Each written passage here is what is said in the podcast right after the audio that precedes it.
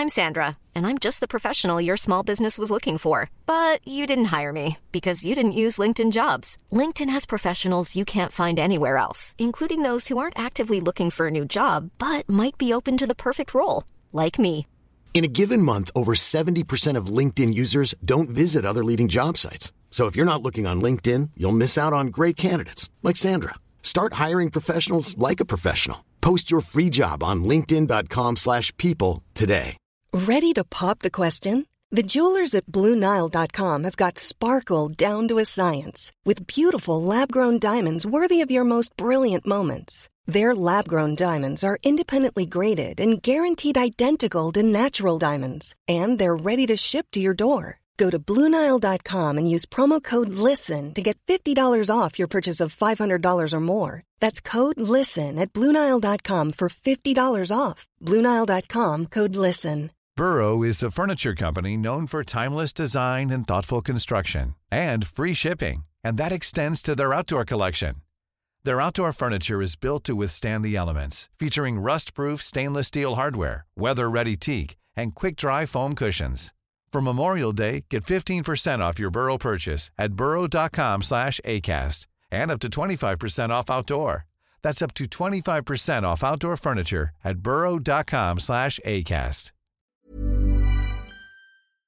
Vorrei iniziare questa riflessione, santità, cari fratelli e amici, vorrei iniziarla come ho fatto ieri con una testimonianza che viene da un orizzonte diverso dal nostro, da un orizzonte religioso diverso. Ieri abbiamo iniziato con Etti Hillesum.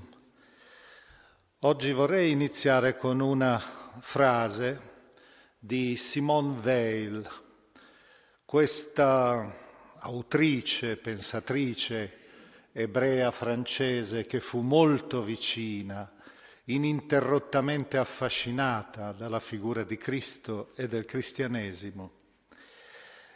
Essa ci ricordava che è illusorio voler salire in cielo con salti sempre più alti.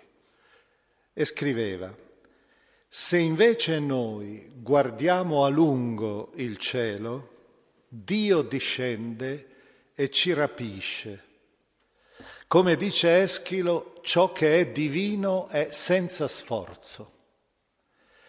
Ecco, questa parabola, potremmo dire, è particolarmente suggestiva e la prendiamo, la mettiamo proprio in apertura del nostro itinerario, perché è una parabola della grazia, della charis paolina, un vocabolo greco che non dimentichiamo mai ha generato il nostro caritas, quindi caris è amore. Ed è anche qualcosa di più perché noi sappiamo dal punto di vista filologico che ha generato anche due parole, charm e charm, cioè fascino. Quindi anche l'aspetto di bellezza che abbiamo voluto introdurre nel nostro itinerario. Nessuno può venire a me se non lo attira il Padre. E questa invece è la formulazione di Cristo stesso, dello stesso tema. Ebbene, noi adesso inizieremo proprio la scoperta del volto di Dio attraverso un percorso nell'interno del Salterio un percorso che noi divideremo in due grandi momenti. Già lo annunciavo ieri, per sei volte si presenterà Dio prima di tutto davanti a noi perché la preghiera non è mai un tentare di saltare verso l'alto, è un dialogo e anche essere affascinati, amati, attirati. E dall'altra parte però è anche siamo noi che arriviamo con la nostra libertà, con la nostra creatività, con la nostra umanità anche pesante. Ed è per questo che il secondo movimento sarà dedicato al volto dell'uomo e della donna che pregano. Ecco, alla base comunque noi sempre avremo il salterio. E qui io vorrei proprio spingere un po' tutti noi, dato che il salterio è pur sempre la base fondamentale quotidiana della preghiera della Chiesa, a riscoprire ancora la bellezza e l'intensità di questo testo. C'è una, veramente una sorprendente confessione di Sant'Agostino. Sant'Agostino, come sapete, ha scritto anche delle enarrationes super psalmos. Un giorno sta commentando, almeno sembra così quasi, sta commentando il Salmo 137 e all'improvviso rompe il cursus del commento ed esclama Psalterium meum gaudium meum. O mio Salterios, tu sei la mia gioia. E questo l'ha confermato in tutti i suoi scritti, perché la statistica in questo senso diventa meno arida. Noi sappiamo che Agostino, sapete bene che i padri della Chiesa, i padri non parlavano della Bibbia, ma parlavano la Bibbia. È un continuo, possiamo dire che il tessuto del testo, dei testo dei padri è ininterrottamente costruito su fili che sono fili biblici. Ebbene, Sant'Agostino ha nei suoi scritti, sono state identificate più di 60.000 citazioni bibliche. Di queste 20.000 sono dell'Antico Testamento e di queste 11.500 sono dei salmi. I salmi perciò erano un po' come il suo respiro spontaneo.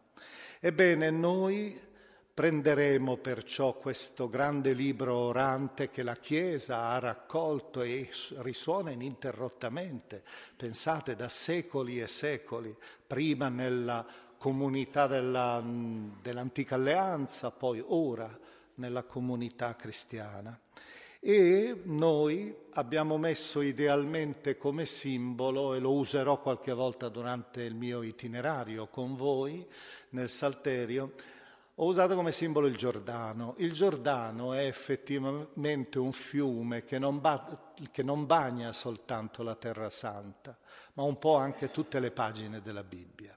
E allora partiamo dalla sorgente. La sorgente è ricordata, proprio le sorgenti che è stato pellegrino in Terra Santa ricorda le cascate di Banias, dove il Giordano inizia il suo cammino.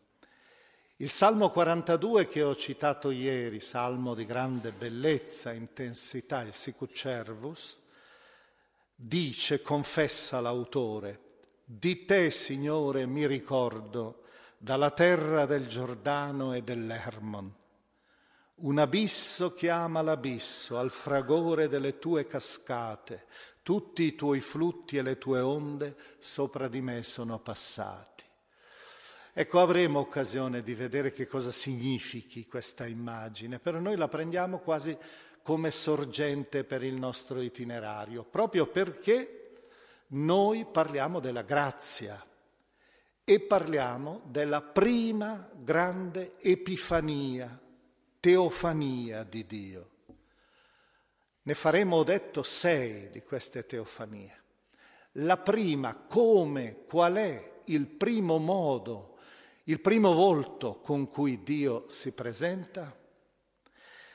E la risposta è in tutta la Bibbia, ma lo è evidentemente nel Salterio in maniera particolare.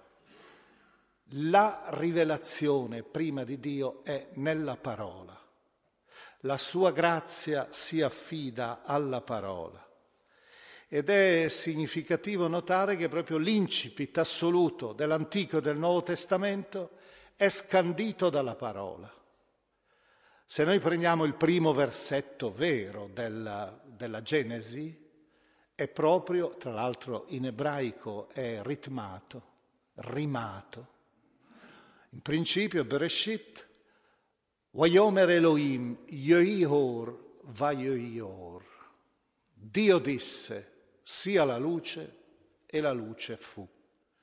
A differenza delle cosmologie orientali che immaginavano una lotta intradivina, per cui il Dio creatore Marduk era il vincitore sul Dio peccatore, il Dio ribelle, Tiamat, l'abisso, il nulla, Per la Bibbia invece la creazione è un evento sonoro, è una parola, vedete la realtà paradossalmente più umana, quella realtà che è estremamente fragile, perché una volta detta si spegne, pensate già quante parole io ho detto da quando ho iniziato a parlare, si spengono, ma al tempo stesso ha un'efficacia particolare perché senza la parola non esisterebbe la comunicazione fondamentale almeno.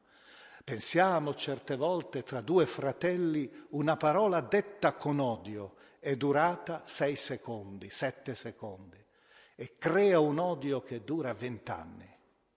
È la potenza della parola, l'efficacia gloriosa e drammatica della parola. Ebbene, se noi prendiamo il Nuovo Testamento, nella sua pagina ideale, iniziale, il prologo di Giovanni, abbiamo enarche en ologos. In principio c'era la parola. E vedremo poi come questa parola si disvela. Ecco, devo dire che perciò recuperare la parola, ed è ciò che faremo in questa nostra meditazione, riflessione, è recuperare una componente, un lineamento fondamentale di Dio.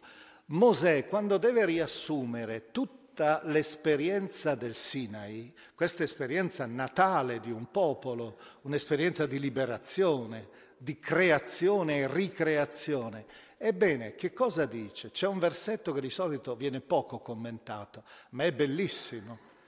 È in Deuteronomio 4:12. Dio vi parlò di mezzo al fuoco. Voce di parole, col devarim, suono di parole, voi ascoltaste.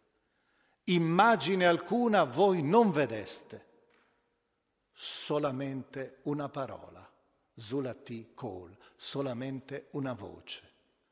Ecco, questa è l'esperienza del Dio del Sinai. Non per nulla da quella vetta scendono le dieci parole che saranno strutturali per l'esistenza di Israele e per la fede nostra anche, il Decalogo.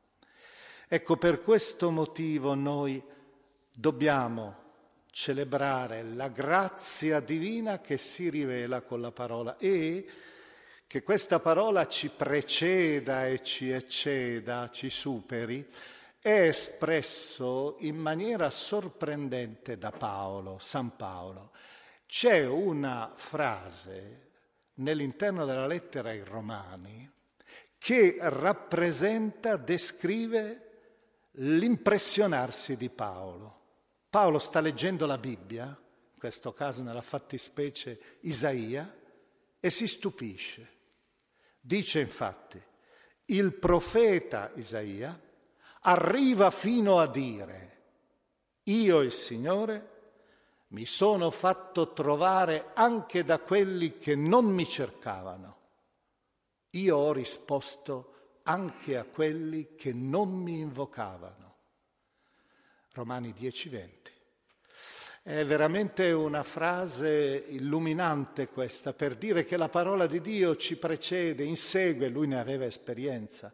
Tu stai andando per le tue strade e Dio ti si para davanti all'improvviso, te l'attraversa e ti rivolge la sua parola, anche se tu non l'hai cercato.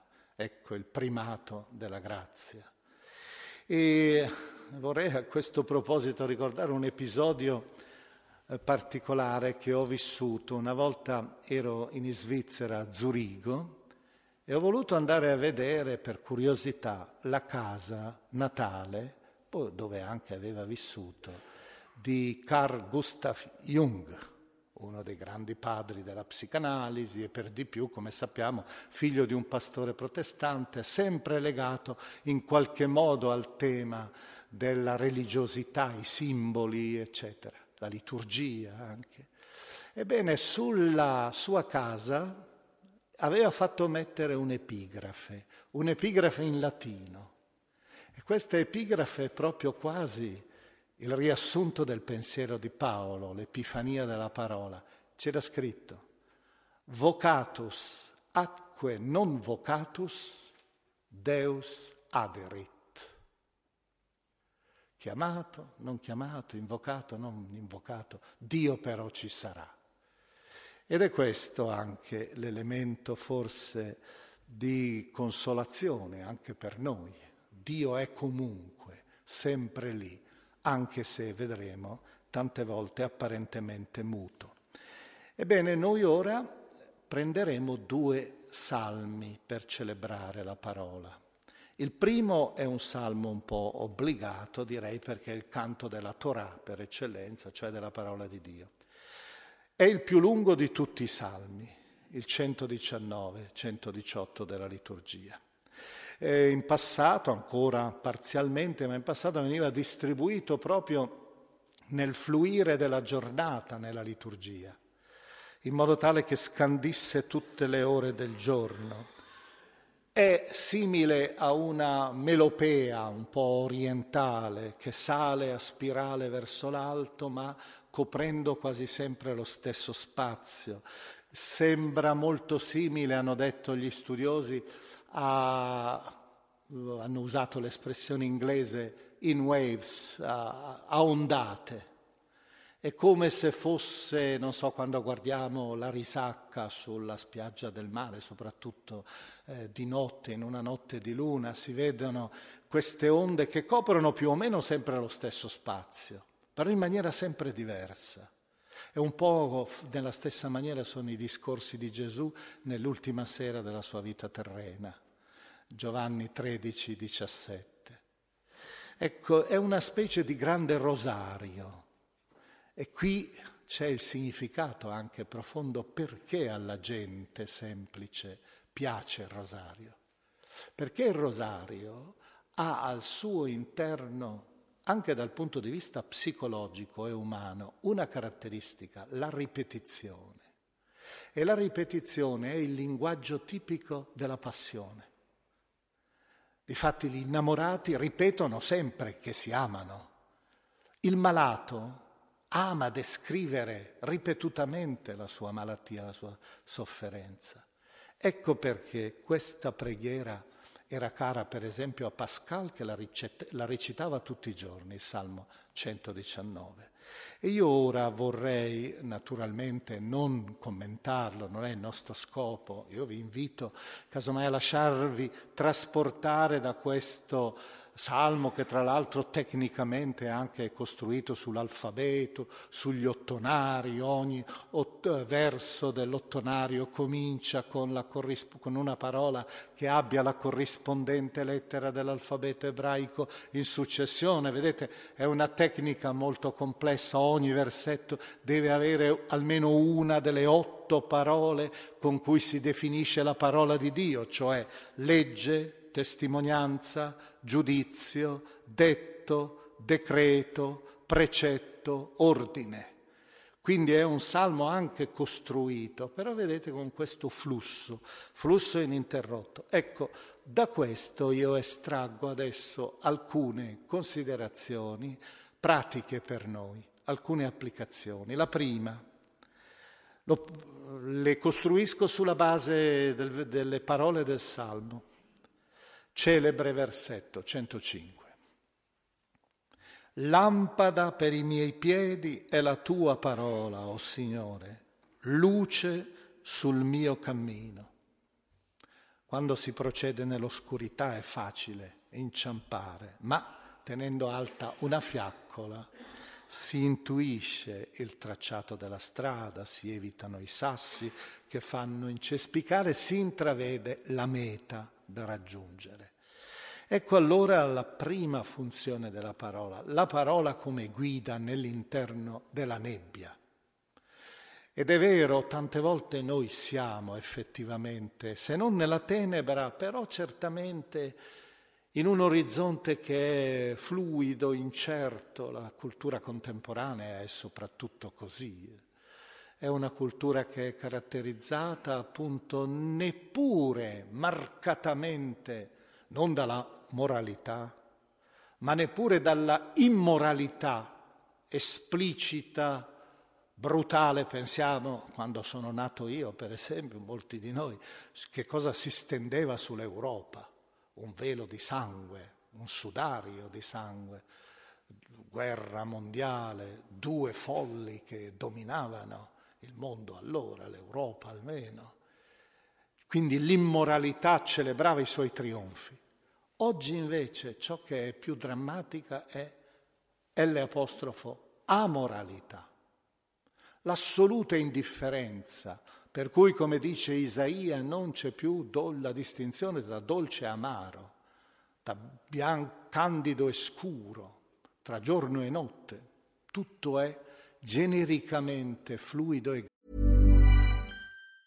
Mom deserves the best, and there's no better place to shop for Mother's Day than Whole Foods Market. They're your destination for unbeatable savings, from premium gifts to show-stopping flowers and irresistible desserts. Start by saving 33% with Prime on all body care and candles. Then get a 15-stem bunch of tulips for just $9.99 each with Prime. Round out Mom's menu with festive rosé, irresistible berry chantilly cake, and more special treats. Come celebrate Mother's Day at Whole Foods Market. Millions of people have lost weight with personalized plans from Noom, like Evan, who can't stand salads and still lost 50 pounds. Salads, generally, for most people, are the easy button, right? For me, that wasn't an option. I never really was a salad guy. That's just not who I am. But Noom worked for me. Get your personalized plan today at Noom.com. Real Noom user compensated to provide their story. In four weeks, the typical Noom user can expect to lose one to two pounds per week. Individual results may vary. Ecco perché abbiamo bisogno il confronto con la parola. Ancora un altro spunto. La parola è dolce. Quanto do- sono dolci al mio palato le tue promesse, più del miele per la mia bocca. La dolcezza nel cuore che scioglie il gelo della tristezza, dell'amarezza, dell'insoddisfazione, che dà un po' sapore all'esistenza. Terzo, la parola di Dio ci indica la vera scala dei valori. Versetto 127. Amo i tuoi comandi più dell'oro, più dell'oro fino. E alla fine c'è, naturalmente, come ultimo appello, c'è quella professione d'amore. Come sempre il punto terminale è l'intimità. La preghiera vuole condurre, lo vedevamo anche ieri, vuole condurre a questo ultimo livello e questo ultimo livello è l'incontro. E questo incontro viene espresso da un versetto, nel versetto 94, che è veramente un gioiello dal punto di vista della spiritualità e raccoglie una grande tradizione, una grande simbolica, a cui abbiamo accennato anche ieri e del quale dovremo fare i conti spesso e che noi tante volte eh, dimentichiamo, ignoriamo, cioè consideriamo un po' soltanto come sentimentale.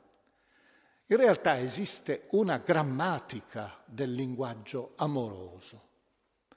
Ecco, nell'interno della Bibbia noi sappiamo c'è una operazione progressiva per trasformare il concetto di alleanza, il rapporto con Dio. Il rapporto con Dio parte inizialmente al Sinai, non lo sappiamo, come un rapporto tra potenze. Tant'è vero che si usa, e questo non è falso, eh, non è da cancellare, tant'è vero che si usa uno schema il trattato del Sinai tra Dio e Israele è costruito sulla base, si dice, dei trattati vassallatici ittiti, cioè sulla base di un protocollo di tipo diplomatico, per cui il Gran Re stabilisce un trattato, un accordo col suo suddito, col vassallo, che però è altrettanto importante per lui. E questo è un rapporto certamente importante, significativo, perché riconosce Dio la grandezza dell'uomo. Dio ha bisogno dell'uomo, l'ha voluto come interlocutore. Non è rimasto chiuso nell'isolamento della sua solitudine perfetta. Ha rotto questo spazio dorato ed è entrato in comunione, in contatto. Ma non basta, ci si accorge, sono i profeti per primi ad accorgersi, lo sappiamo bene, che questo legame, questa alleanza è qualcosa di più. E anzi è un'alleanza che alla fine acquista i contorni di una relazione che è la relazione d'amore. Il primo è Osea, come ben sappiamo, che parte dalla sua tragica esperienza familiare, quella appunto dell'avere questa donna, Gomer Bat di Blaim, di cui egli è fieramente innamorato, che però lo abbandona, lo tradisce. Ed è interessante, se si rilegge il capitolo secondo, vedere come da un lato la detesta, vorrebbe punirla, però dall'altra parte non può non amarla. E il suo sogno è quella di poter ancora celebrare il fidanzamento nel deserto. È chiara la parabola del rapporto tra Dio e Israele. Ma questo elemento verrà poi ancora di più sviluppato da Geremia quando Geremia parlerà della nuova alleanza. In quel caso l'amore diventa unità. Dio entra nel cuore stesso, infonde il suo spirito, si insedia dentro la persona in modo tale che non ci sia più bisogno quasi di insegnare ciò che Dio vuole, perché dal profondo del cuore, dice Geremia 31, ciascuno aderirà al Signore. Ecco, vedete, il processo è un processo sostanzialmente d'amore. Ecco, allora veniamo adesso a questo verso che dice semplicemente così, io sono tuo, le ka ani. E qui abbiamo il riassunto, se si vuole, della interpretazione mistica del Cantico dei Cantici. Il Cantico dei Cantici è tendenzialmente un canto d'amore umano come base ma il canto d'amore è un canto d'amore simbolico.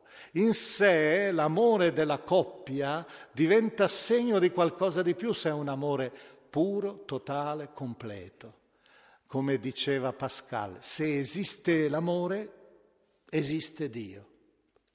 Una sorta di dimostrazione dal basso verso l'alto.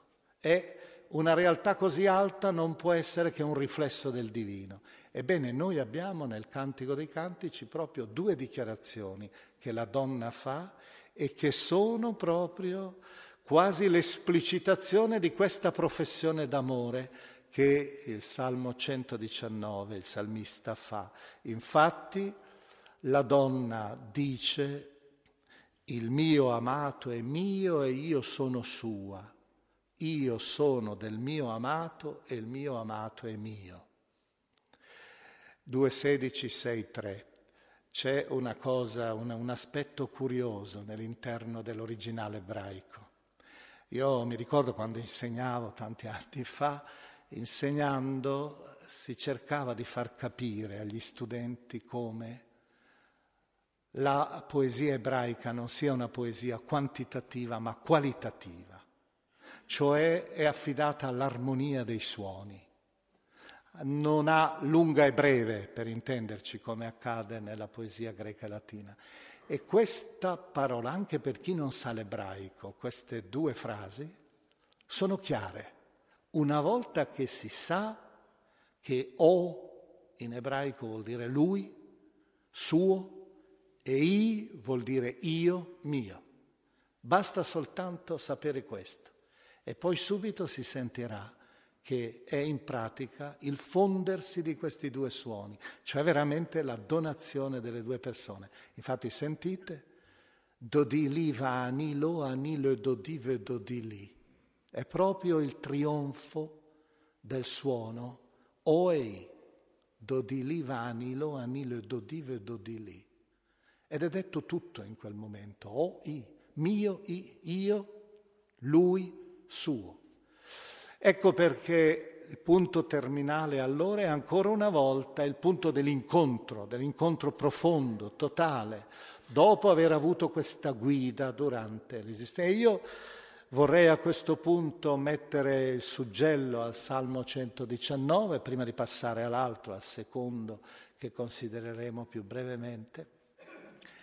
Vorrei ricordare soprattutto un aspetto. La parola di Dio noi la annunciamo e la annunciamo attraverso tante vie. Una delle vie fondamentali ancora, al di là della catechesi, si intende, di tutte le strade possibili, è prima di tutto l'omelia. Ecco, ritornare ancora alla consapevolezza della grandezza di questa missione, soprattutto nell'interno della liturgia. Io devo confessare, penso che voi tutti confesserete con me, che mi hanno sempre affascinato le omelie, soprattutto di Benedetto XVI, perché sanno intrecciare costantemente da una parte tutta la parola, l'analisi anche se si vuole della parola, le parole umane, l'incarnazione della parola e dall'altra parte però sanno anche mostrare la grande dimensione di trascendenza, la parola che è custodita nelle parole. Se non conoscerai le parole, come potrai conoscere la parola? Ecco insieme, ma per fare questo è necessario un lungo ascolto, è necessario anche la fatica del godere pienamente la ricchezza della parola. Paolo quando scrive ai cristiani di Corinto proprio in apertura dice che la funzione nostra è quella del martyrion theu o martyrion Christu, a secondo dei codici. La testimonianza di Dio, la testimonianza di Cristo. Ebbene, gli esegeti sono convinti che si tratti di un genitivo soggettivo, cioè è la testimonianza che Dio dà di se stesso, che Cristo dà di se stesso in noi. È per questo che bisogna avere un grande rispetto dell'annuncio della parola, perché è Dio che con la sua parola parla in noi e noi non dobbiamo diventare uno specchio opaco, diventare un filtro impuro, diventare in qualche modo uno schermo che rende difficile l'intuizione di questa parola. La parola, seconda considerazione, dopo averla vista nel Salmo 119 come sorgente di luce, di guida, di dolcezza, come sorgente di amore, di illuminazione etica, ebbene è anche e soprattutto principio di fiducia. Noi sappiamo che esistono molti salmi, un numero notevole, non eccessivo, di salmi cosiddetti di fiducia. Il più celebre di tutti è quello che tante volte si canta anche nelle liturgie, Salmo 23 e 22 della liturgia, il Salmo del Pastore. Il filosofo francese Henri Bergson scriveva, le centinaia di libri che ho letto non mi hanno mai procurato tanta luce e tanto conforto quanto questi versi, i versi del canto del pastore. Per poterlo comprendere questo salmo e per comprendere anche noi questa esperienza di fiducia, bisogna tener conto di due elementi. Il primo elemento è la categoria pastore che non è propriamente quella che noi abbiamo esaltato, non è esclusiva almeno quella che noi abbiamo esaltato, e cioè l'idea del pastore guida. Certamente lo è. Lo è perché il bastone scarta le strade pericolose, ci guida nella valle oscura, mortale. Quindi c'è una funzione di guida.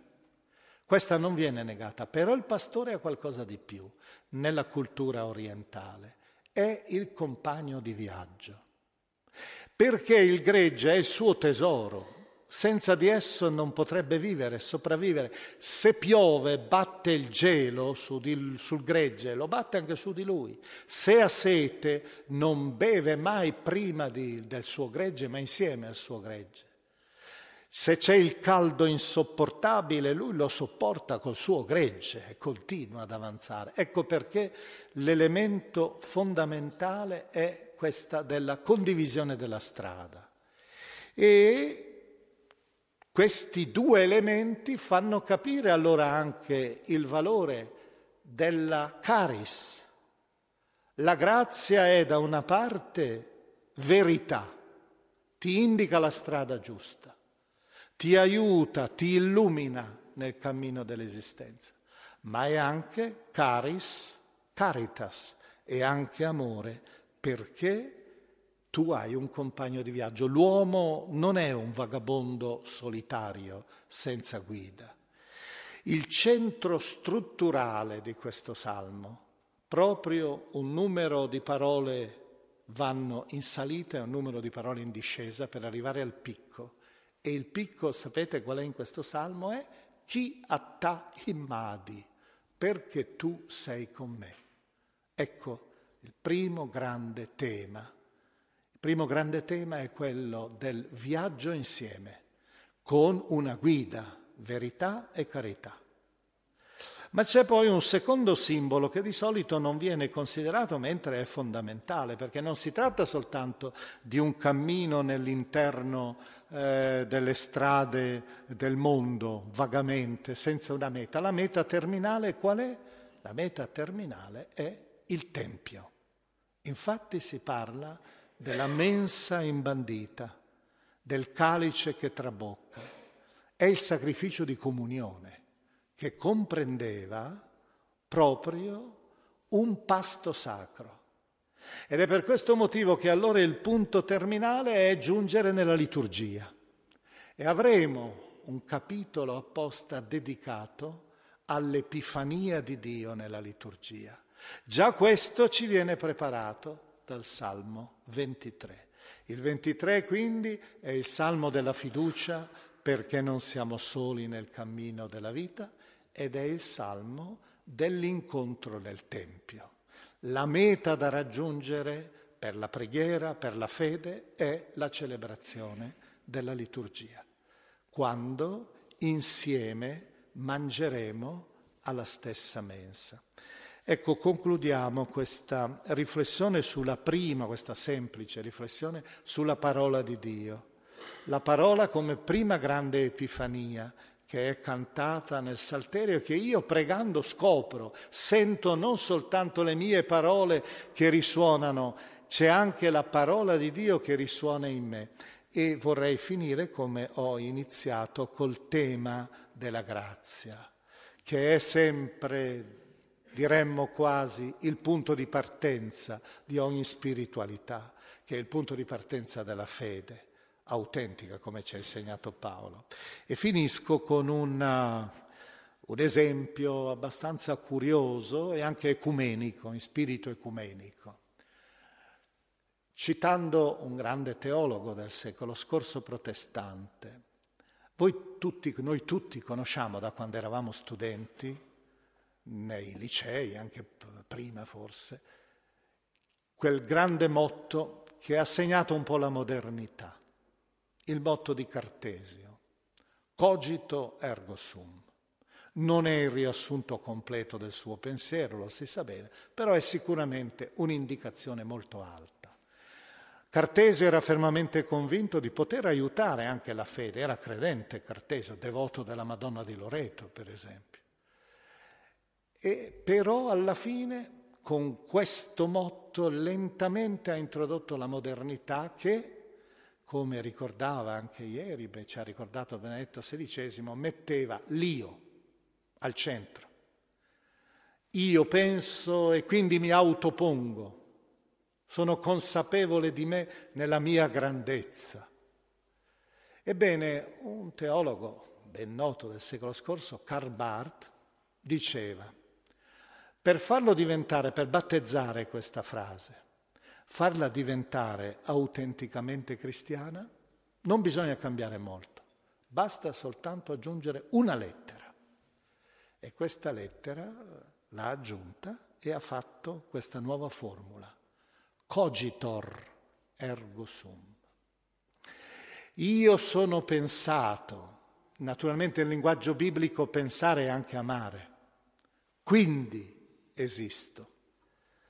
Diceva San Paolo ai cristiani della Galazia, Voi avete conosciuto Dio, anzi si corregge, da Lui voi siete stati conosciuti.